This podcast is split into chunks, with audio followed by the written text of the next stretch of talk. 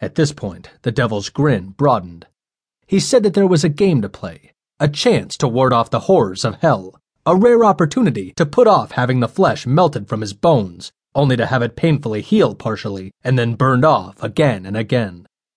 As he spoke, the walls pulsed a translucent indigo, and Jeremiah was able to see more clearly now. The slithering sounds he heard earlier grew louder. They belonged to people. They were suffering intensely, being tortured and burned at the same time, living when they should be dead. The screams were much louder now. They permeated his own skull. Death brought no relief to those in hell, and the suffering here was eternal.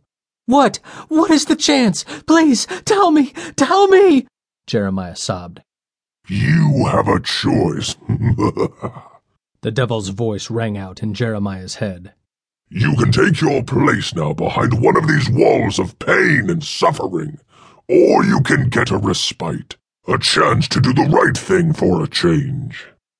Jeremiah looked up at him, hopeful, but the devil was no longer grinning. In fact, he looked quite serious. For a few, a select few, selfish assholes such as yourself, Jeremiah, you have a chance at redemption.